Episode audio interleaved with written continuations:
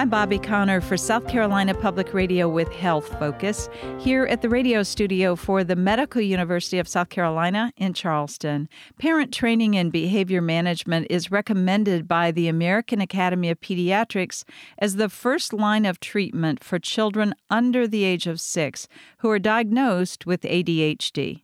Dr. Kasey Hamlin Smith is here to talk about attention deficit hyperactivity disorder in young children. Dr. Hamlin Smith is a psychologist and she's a clinical associate professor of developmental behavioral pediatrics at MUSC.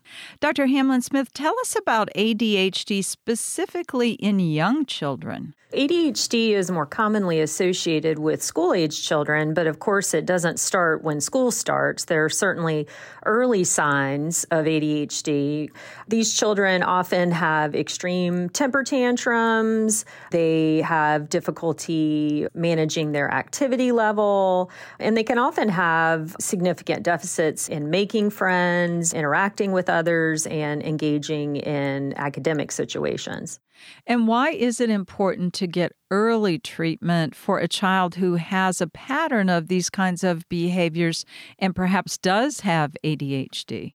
Early identification and treatment is critical. We know that if left untreated, ADHD continues to get worse and can be very impairing in multiple facets of the child's life. If not treated, children are at risk for academic problems. ADHD is very related to later learning problems, also related to issues in with social skills and social functioning. So oftentimes if left untreated, these children, their impulsivity or their elevated activity level or inattention to social cues can cause difficulties making friends, keeping friends, So we really want to intervene early to prevent those things from happening.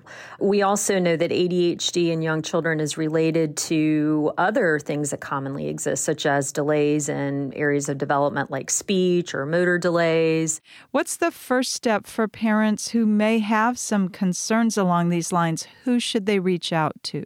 We always advise for parents to reach out to their pediatrician. So that's the initial point person. And their pediatrician can ha- get a good sense of the frequency of behaviors, the impairment of behaviors, and, you know, where these behaviors are occurring. And they can be a guide from that point on. Tell us about the treatment for young children in particular who have some behavior issues related to ADHD. So the first line treatment for young children with Or, or similar behaviors is behavioral treatment. Behavior training programs, some are geared more towards the child, some are geared more towards caregivers or parents, but some of the best treatments that we have involve both.